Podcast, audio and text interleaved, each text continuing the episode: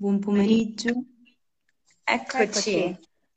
Buon pomeriggio, salve. Buon pomeriggio. Allora, oggi appunto ci ritroviamo con, abbiamo il piacere e l'onore di intervistare Chiara Occulti, che è Senior Vice President di appunto Brand Communication a Luxottica. Perciò veramente innanzitutto grazie per insomma, la sua disponibilità e la gentilezza grazie a, a nome di tutti i Louis Future Makers. Grazie a lei. A questo punto non perderei ulteriore tempo, nel frattempo appunto i nostri spettatori si stanno mano a mano eh, aggiungendo. Buongiorno, buon pomeriggio a tutti. E ehm, niente, allora incominciamo. Eh, se vuole si può appunto presentare lei stessa e ripercorrere insieme a noi, possiamo dire, il suo percorso sino ad oggi e come è arrivata a ricoprire questo ruolo oggigiorno e che percorso di studi ha intrapreso.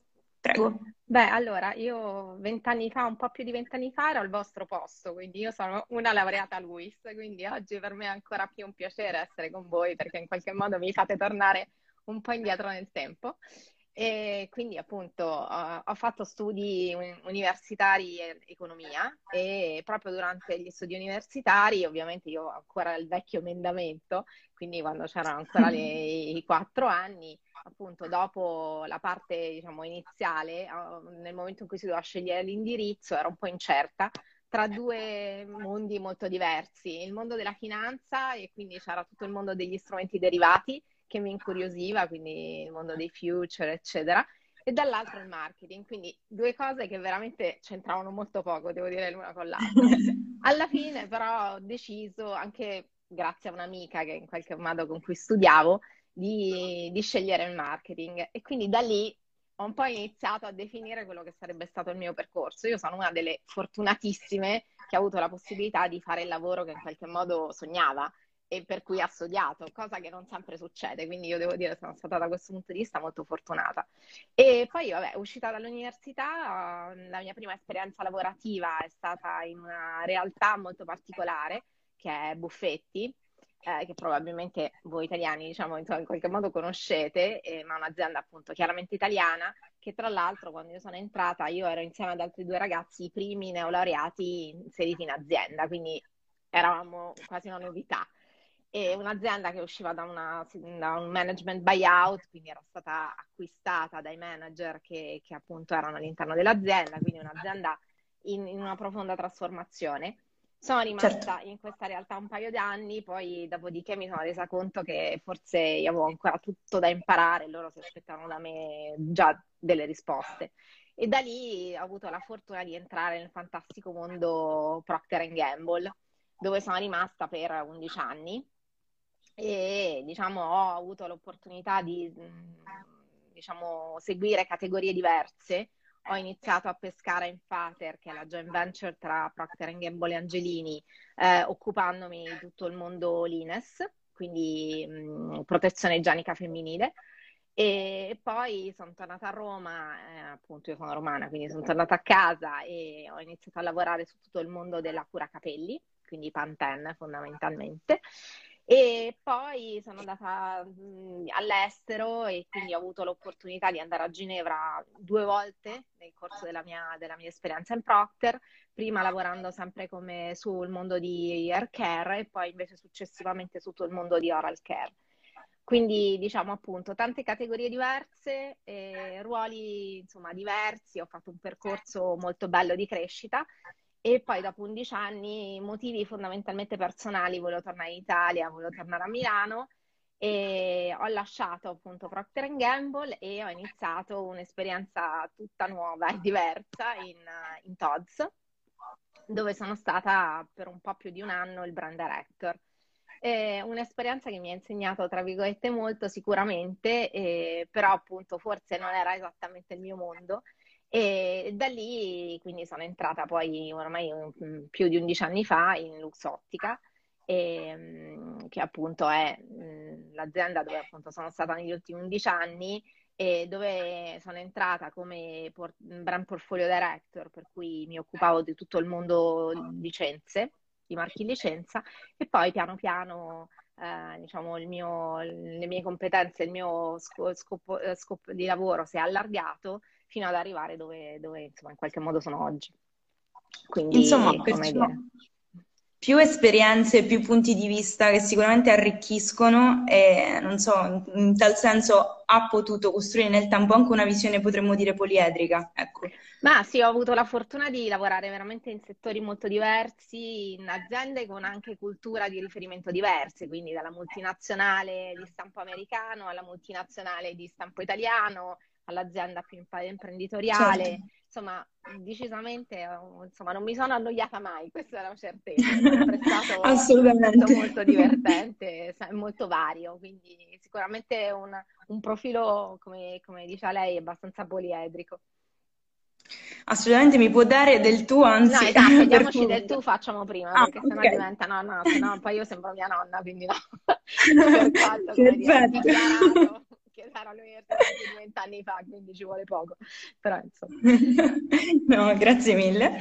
Ehm, a questo punto le chiederei cosa vuol dire per lei oggigiorno appunto ricoprire questo ruolo di brand and communication, perciò mh, tutte, potremmo dire, due sfaccettature all'interno appunto di questa grande realtà come è Luxottica e quali responsabilità ha e come più o meno potremmo, può descrivere la sua giornata tipo, ecco. Beh, allora, eh, diciamo, brand management e communication sono in qualche modo unire appunto il mondo del marketing con il mondo della comunicazione, sempre di brand, quindi io non mi occupo di comunicazione, diciamo, né interna né, né appunto aziendale, quindi okay. parliamo sempre di marchi. Eh, ma sono appunto due lavori distinti, ma in realtà estremamente, diciamo, complementari, quindi la possibilità di unirli sicuramente è, è un vantaggio eh, perché appunto alla fine la comunicazione è un po' al servizio del marketing, no? per portare, per raggiungere gli obiettivi che il marketing si pone.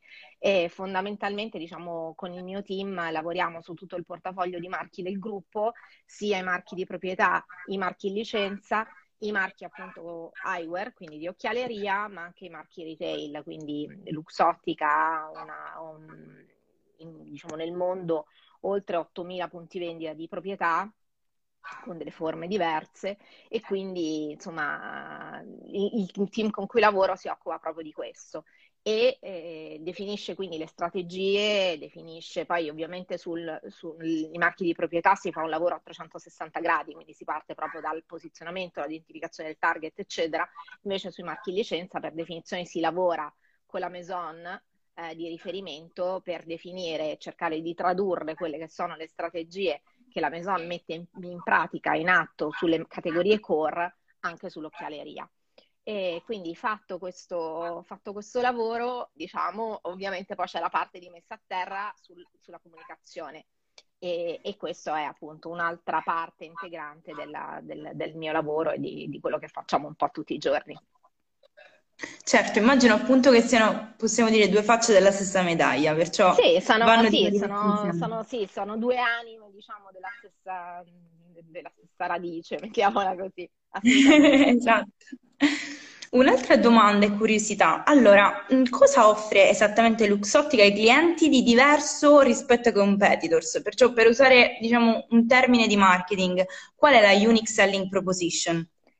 Beh, allora, sicuramente innanzitutto innovazione. Eh, diciamo che Luxottica fin dalle sue, dalle sue, origini è sempre stata un'azienda estremamente innovativa e ovviamente poi con, con, gli anni, con la creazione della massa critica che in qualche modo Luxottica ha, eh, è riuscita anche poi a costruire un, un, team di ricerca e sviluppo estremamente sofisticato ed evoluto che mh, consente appunto di lavorare sull'innovazione in maniera molto molto solida e, comunque oramai è stato annunciato quasi un anno fa no? che comunque si sta lavorando con Facebook ad un nuovo progetto, quindi come dire, l'innovazione è sempre qualcosa importante.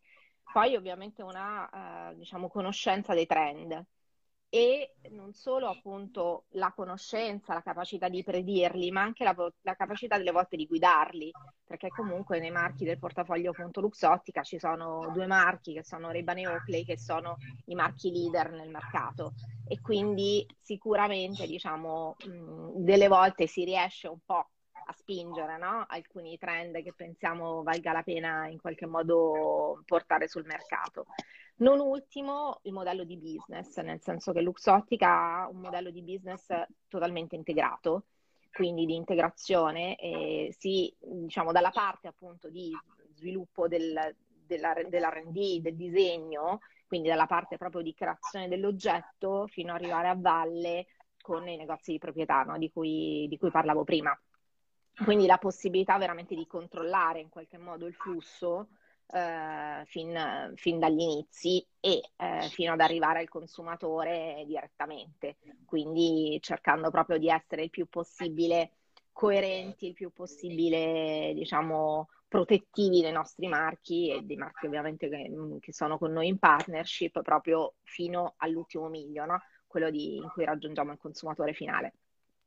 Certo, perciò immagino proprio che in questo modo si abbia una visione di insieme, potremmo dire. Assolutamente, cerchiamo proprio di seguire il consumatore in tutto il suo percorso, no? il cosiddetto consumer journey, per cercare appunto di capire quelle che sono le esigenze, i bisogni e cercare di soddisfarli. Ovviamente non soltanto sulla parte, uh, diciamo, di eyewear, che è quella che è un po' stori- storica di, di Luxottica, ma adesso con l'integrazione con Essilor c'è anche tutto il mondo delle lenti e quindi certo. l'occhiale completo che è sicuramente la nuova, diciamo, la nuova frontiera dell'approccio all'occhialeria. Certo. E secondo te invece quanto è importante in linea di massima lavorare proprio sulla comunicazione e come influenza eh, sulla comunicazione il fatto che Luxottica sia un'azienda italiana ma che agisca globalmente? Ma allora, sicuramente lavorare sulla comunicazione è fondamentale, e anche perché appunto ormai no, il consumatore è un consumatore estremamente reattivo, presente, quindi comunque non è più no, il brand che comunica e basta, no? ma è una comunicazione a due vie, quindi c'è uno scambio molto costante, direi, con, con, i consumatori. Quindi ovviamente diciamo, l'aspetto di comunicazione è fondamentale.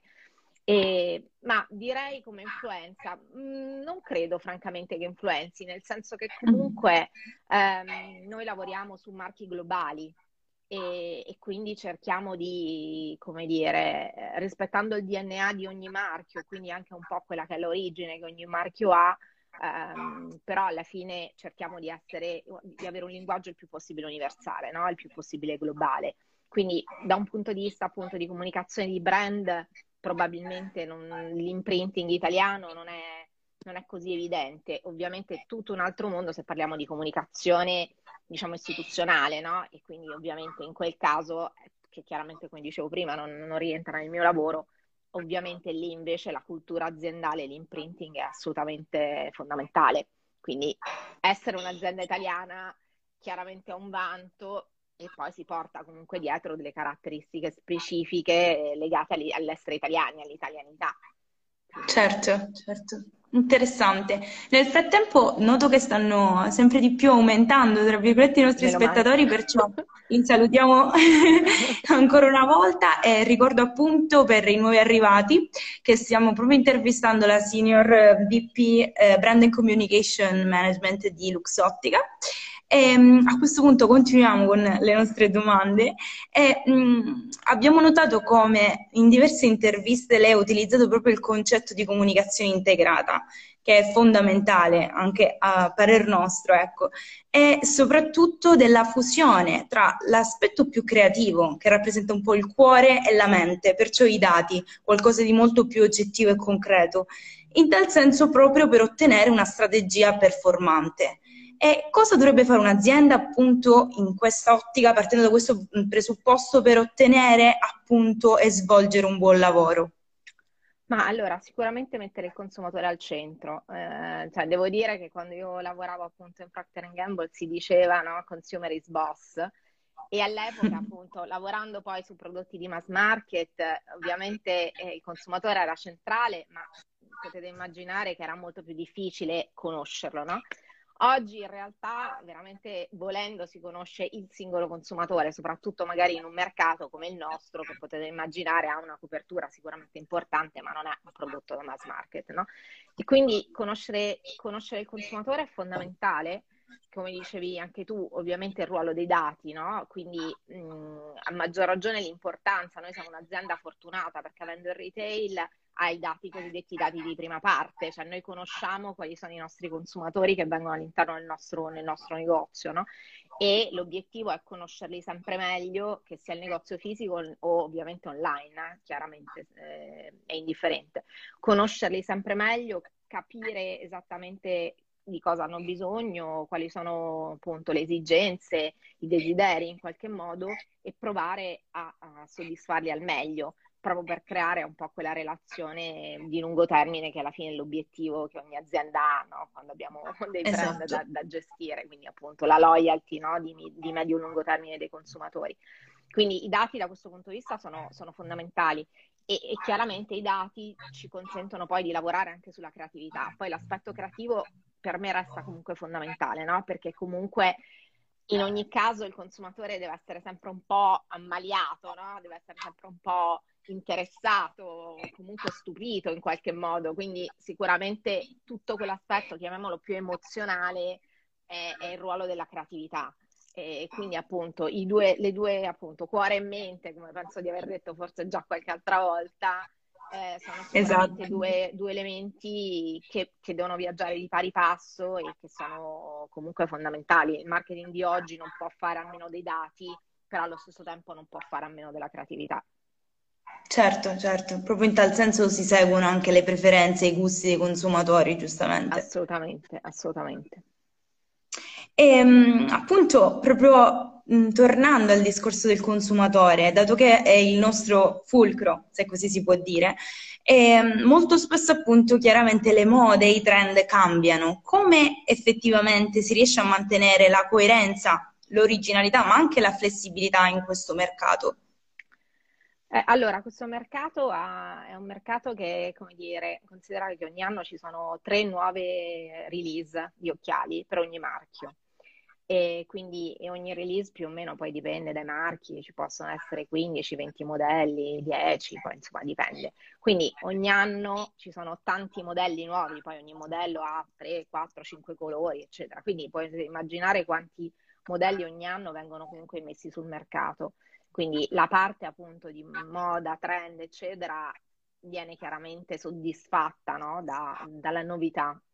Eh, però è anche vero che eh, cioè, nel, nel, disegnare, no? nel, nel, disegnare gli occhiali, quindi nel, nel, definire quali sono gli occhiali da inserire, si parte sempre da quella che è la marca e quali sono appunto i consumatori, quali sono le caratteristiche no? Del, della marca stessa. Quindi comunque lo, in qualche modo quello è il modo per mantenere la coerenza. Cioè, quindi, come dire, mh, mm, un Ray-Ban e uno Chanel parlano a due consumatori diversi e hanno delle certo. caratteristiche diverse, no? E, e, quindi la coerenza, quindi di nuovo capire qual è il consumatore attuale o anche potenziale, cioè quindi anche il consumatore che eventualmente uno vuole acquisire, che non è ancora un consumatore della marca, è il punto di partenza. Associato poi ai valori del brand si definiscono quelli che sono appunto dei criteri per, quale, per i quali definire quali possono essere i nuovi prodotti da, da lanciare. Poi, come dire, dipende chiaramente dal brand. Ci sono dei brand, Ray-Ban è uno di questi, dove le cosiddette icone, quindi il mondo dei best seller, rappresentano una parte molto importante del business. Cioè, Ray-Ban fa, ha, ha, degli occhiali che sono delle icone no, del mercato e, e, resteranno probabilmente sempre tali, o almeno noi speriamo, insomma, che resteranno sempre tali. Quindi comunque cioè, sono occhiali che hanno 80 anni di vita e che sono ancora sulla faccia di milioni di persone, no? E, e certo. quindi come dire, dipende. I marchi moda ovviamente sono più legati ai trend, sono più legati alle stagionalità, sono più fashion in natura. Ci sono altri marchi, soprattutto quelli dell'occhialeria, che invece tendono ad avere, a lavorare più di bestseller e icone. Certo, certo, appunto proprio ricollegandoci, ricollegandomi a quello che hai appena detto, proprio l'identità è importante ancora prima del, del resto. Proprio Ray-Ban spicca proprio per la sua identità e pertanto risulta iconico, certo. E, ehm, mentre per quanto riguarda appunto sempre l'ambito della comunicazione, ma da un lato piuttosto critico, nel senso, vi siete mai trovati a dover fronteggiare una situazione di crisi a livello comunicazionale? E perciò se sì, come le, eh, ci consigli di approcciare al meglio, diciamo, proprio al crisis management? Allora, sì, diciamo una relativamente recente è successa proprio un anno fa, in piena pandemia, e ovviamente negozi chiusi, eh, l'online è esploso, abbiamo avuto problemi un po' di consegne, abbiamo avuto problemi di resi e ovviamente sui social eh, i consumatori si sono 我拉个傻逼，朋友。Al meglio con tutti, con tutti i possibili, no? potete immaginare tutte le, le, cose meno carine che gli venivano in mente di scrivere. Certo, l'eco si sentiva, diciamo. Esatto, soprattutto perché alcuni mercati più che altro usano, più che altri usano proprio i social come una piattaforma di, diciamo, no? per manifestare il loro dissenso, la loro scontentezza, eccetera, eccetera. E, ehm, quindi chiaramente diciamo, come, come, da, un po' da studi, no? Eh, quando, quando le crisi sono soprattutto vere, nel senso che chiaramente noi avevamo avuto dei problemi, non è che i consumatori se l'erano inventato, ma noi avevamo avuto ovviamente dei problemi perché non eravamo pronti ad una massa critica di, da gestire di quel genere, no? nessuno di noi era, era veramente così pronto, quindi sicuramente abbiamo avuto dei problemi e, ed era comunque, diciamo, da un punto di vista, diciamo, potenziale di impatto sul brand grave, perché è un secondo, no? Che in qualche modo sui social è un secondo che tutto diventa molto visibile, no? E quindi la cosa che abbiamo fatto come appunto da libro, no? Cioè quella, diciamo, la strategia è il cosiddetto come clean, no? Cioè abbiamo ammesso di aver sbagliato, cioè, quindi abbiamo scritto direttamente a tutti i vari consumatori che ci scrivono sui social, proviamo a rispondere dicendo ci dispiace, è vero, eccetera, le contatteremo, manda, ci mandi le informazioni a questo indirizzo, a questo numero, eccetera, eccetera, eccetera. Quindi cercando appunto di intervenire. Poi nei casi diciamo, più, come dire, me- meno flessibili ci sono state delle situazioni in cui abbiamo dovuto bloccare alcuni utenti, ovviamente potete immaginare abbiamo tolto qualsiasi forma di investimento media che amplificava, quindi siamo rimasti ovviamente su un puro, diciamo, relazione per, per i consumatori che erano direttamente, diciamo, fan del, del marchio e poi abbiamo, come sempre si deve fare quando ci sono le crisi, abbiamo cercato di trarne una, un insegnamento e, e agire. No? Quindi la cosa che abbiamo fatto è abbiamo costituito un social concierge.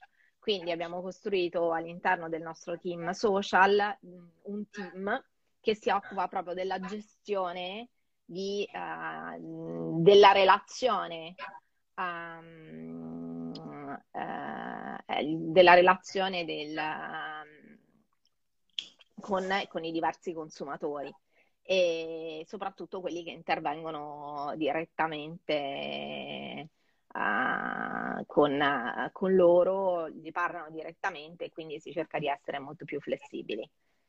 And maybe I'll switch just quickly to English and answer this, uh, this friend saying that I didn't say anything wrong about Americans. I just want to say that they tend to be more vocal than probably the Italians when something is wrong, and not to say that's wrong. That's reality. So it, it was just a comment. I didn't, you know, I didn't mean any any specific, uh, let's say, notion about it. Possiamo, scusami, ma mi sembrava giusto rispondere. No, no, ma volevo minimamente diciamo, essere fraintesa no? in quello che volevo dire. No, no, Ci sono sicuramente culturalmente delle culture che sono più propense no? a, a, usare i social per manifestare il loro dissenso, giustamente in quel certo. caso, perché avevano ragione, ci mancherebbe. Eh, ci sono altri, gli italiani per esempio sono meno inclini, è proprio una questione culturale e anche di abitudine probabilmente al mezzo, no? In qualche modo, quindi...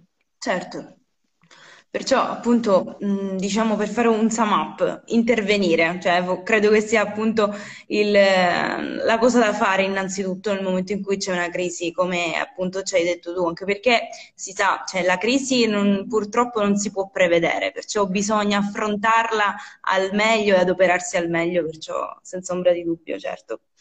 E, ehm, abbiamo notato anche come Luxottica sia attenta al concetto di sostenibilità in senso lato. Potrei, potresti esplicitarci meglio e più approfonditamente il brand purpose aziendale e come esso stesso viene comunicato? Sì, allora eh, la, la, mission, diciamo, la vision di, di Luxottica è to see the beauty of life, no? E, ehm, che è una, una, frase in sé peraltro, peraltro molto bella. E quello che vuol dire è appunto noi vogliamo che i nostri consumatori siano in grado di cogliere la bellezza diciamo, della vita in tutti i diversi aspetti. No? Quindi è un equilibrio molto sottile tra diversi elementi che sono ovviamente il rispetto per l'ambiente, l'etica e le, la trasparenza delle relazioni, il benessere psicofisico, perché comunque, bene o male, noi ci occupiamo di occhi, no? E quindi certo. eh, sono, che sono chiaramente una parte fondamentale no? dei nostri sensi. Quindi, eh, insomma, lo, lo, star bene, il well-being, poi in senso più ampio, è chiaramente qualcosa a cui noi eh, teniamo molto. E, e quindi, comunque, diciamo, questa visione è stata poi messa a terra su quattro pilastri specifici strategici appunto di lavoro sul mondo della sostenibilità che sono ovviamente tutta, cioè tutta la parte legata all'environment, quindi protecting the environment, quindi la, la sostenibilità ambientale nel senso, nel senso, puro del termine, il, il visual well-being, come dicevo prima, quindi appunto tutta la parte legata alla vista, no? E che cosa, cosa vuol dire? Eh, il commitment to excellence, quindi è la parte più legata nost- alla nostra produzione, a come produciamo, dove produciamo, quali sono le caratteristiche dei nostri prodotti e un, ultimo ma non ultimo è il social impact, quindi qual è l'impatto a livello appunto sociale che noi ehm, generiamo. No? E questo è, è, un qualcosa che appunto Ehm, per, per Luxottica oramai sono tantissimi anni che si, che si diciamo, lavora su, su, queste tematiche e dal 2016 si è deciso di renderle diciamo, pubbliche con un percorso proprio di uh, rendicontazione eh, non finanziaria in cui appunto si indicavano tutti i risultati raggiunti. Quindi, ed è qualcosa che appunto dal 2016 ogni anno è pubblico, oramai fa parte del, del, del bilancio anche di Essilor Luxottica a maggior ragione, dove c'è appunto tutto un capitolo, sempre non finanziario, su tutta la parte legata alla sostenibilità. Quindi è sicuramente una parte, una parte fondamentale che è in qualche modo trasversale poi a tutti i nostri marchi e poi ogni marchio in più ha dei suoi, delle sue aree no? di, di, focalizzazione sulla base di quello che in qualche modo è più coerente rispetto alla, diciamo, alla brand equity di ognuno dei nostri marchi. E quindi, certo. per esempio, se pensiamo so, ad Oakley, che è un brand sportivo, no? ovviamente il, mon- il well-being potete immaginare che è una parte che si espande anche al di là eh, del, del, visual well-being no? e diventa una parte integrante eh, piuttosto che appunto alt- altre, altre te- tematiche a seconda appunto di quelli che possono essere i diversi brand. Certo, noto anche come i nostri spettatori siano interessati al tema, infatti Chiara per esempio appunto ci dice che la sostenibilità è un aspetto fondamentale al giorno d'oggi, appunto come hai sostenuto prima tu. Perciò Beh, siamo sì, oramai, oramai, è un po', no? Non è più un nice to have, no? Ormai i consumatori chiedono, sono informati, sono, sono interessati e quindi le aziende devono, come dire, prendere una posizione, però diciamo eh, una, una, posizione che si riscontri nei fatti, no? Perché poi il rischio, perché chiaramente oggi la sostenibilità è di moda, no? E quindi no, adesso si parla di greenwashing, cioè il fatto che adesso tutti un po' con questa roba del green, no? Cioè, mh, invece è importante che ci sia veramente un commitment serio, eh, vero. Certo. Quindi... Che non si cavalchi semplicemente l'onda, diciamo. Che esatto, che non sia un po' perché appunto è il trend del momento e quindi diciamo che facciamo qualcosa di green. Eh, eh, eh. Ci devono essere i fatti e qualche esatto. aspetto oggettivo alla base. Esatto. esatto. E, ehm, una domanda un po' più leggera, se ci dai il permesso quanti modelli di occhiali diversi hai accumulato nel tempo? Credo che questa domanda però ti sia già arrivata, cioè è impossibile che siamo... Non li ho mai contati, ne ho tantissimi ovviamente. Eh, già questo so ci dà l'idea. Non so quanti, veramente ne ho, ne ho tanti tanti tanti che ho accumulato ovviamente nel corso degli anni. E poi ovviamente ho i miei preferiti, ho quelli che metto sempre perché sono più comodi in determinate situazioni, però insomma diciamo che ho un cassetto intero di occhiali, questo lo posso dire. Ho capito. E, ehm, e, appunto, dato il ruolo che, ri- che, rivesti, qual è un consiglio da parte tua per ragazzi come noi che appunto vorrebbero intraprendere un'esperienza all'interno di, an- di questo ambito o magari chissà all'interno della vostra azienda? Anche perché so che investite moltissimo sui giovani. Assolutamente, eh, quindi no, come dire, noi siamo, siamo sempre molto recettivi. Luxottica è un'azienda molto giovane, ci sono tantissimi giovani e, e continuiamo in qualche modo ad assumere, ad assumere giovani. Ehm, perché comunque sono un po' no? la linfa che, che, che tiene l'azienda, uh, l'azienda viva, no? anche vicina un po' alle nuove generazioni, eccetera. Eh, ma allora, eh, il consiglio è, mm, diciamo, la mia esperienza dice sicuramente siate curiosi, no? Non è che voglio citare qualcuno di ben più, diciamo, importante di me, però sicuramente la curiosità, no? La voglia di sperimentare e di, appunto, provare cose nuove sicuramente è un qualcosa che mi, mi, mi viene di consigliarvi no? in qualche modo. E poi soprattutto se avete un sogno cercate di perseguirlo. Cioè io alla fine volevo fare questo nella vita e sono riuscita fortunatamente a farlo e, e, chiaramente quando è così, secondo me la soddisfazione è molteplice, no? nel senso che non è solo la soddisfazione professionale, che comunque è importante, ma è anche proprio un po' vedere realizzato un proprio sogno, no? un, pro- un, proprio obiettivo di quando, insomma, nel mio caso ero un po' più giovane di quanto non sia ora. E, e, e, sicuramente appunto, quindi è un po' quello, no? definire qual è un po' il sogno andando avanti e cercare in tutti i modi di, di perseguirlo eh, Luxottica, come dicevo, è assolutamente, mh, mm, come dire, aperta a, a, tutti, a, tutti, i giovani. Chiaramente è importante, soprattutto oggi, fare, fare esperienze no? varie. Cioè, nel senso che chiaramente è importante il curriculum, diciamo, um, accademico, però non, ormai non basta più, no? quindi è importante anche sperimentare prima, provare se ci sono possibilità di fare stage, esperienze brevi, tutto questo comunque arricchisce. E, certo. e quindi così come ora, vabbè, in questa fase è un po' più complicato, esperienze all'estero ovviamente sono, sono, sempre molto ben gradite. Diciamo che poi questo è un momento particolare, però diciamo ehm, essere curiosi, no? Cercare di aprire la mente, di appunto vedere magari realtà un po' diverse, no? anche non necessariamente andandoci, ma cercando di essere aperti no? a, realtà e approcci culturali anche diversi, no? perché comunque questo, soprattutto quando si lavora in un'azienda globale, è importante avere no, a mente quelle che sono le caratteristiche dei diversi, dei diversi consumatori e quindi un po' avere, averlo toccato no, con mano è qualcosa che sicuramente aggiunge, aggiunge valore. Certo, diciamo che appunto tu eh, sei il nostro caso emblematico proprio anche per i diversi settori che hai toccato durante appunto la tua carriera, la tua esperienza, perciò sì, diciamo sognatori come hai detto prima tu, ma pra- pragmatici con l'obiettivo bene in mente, ecco.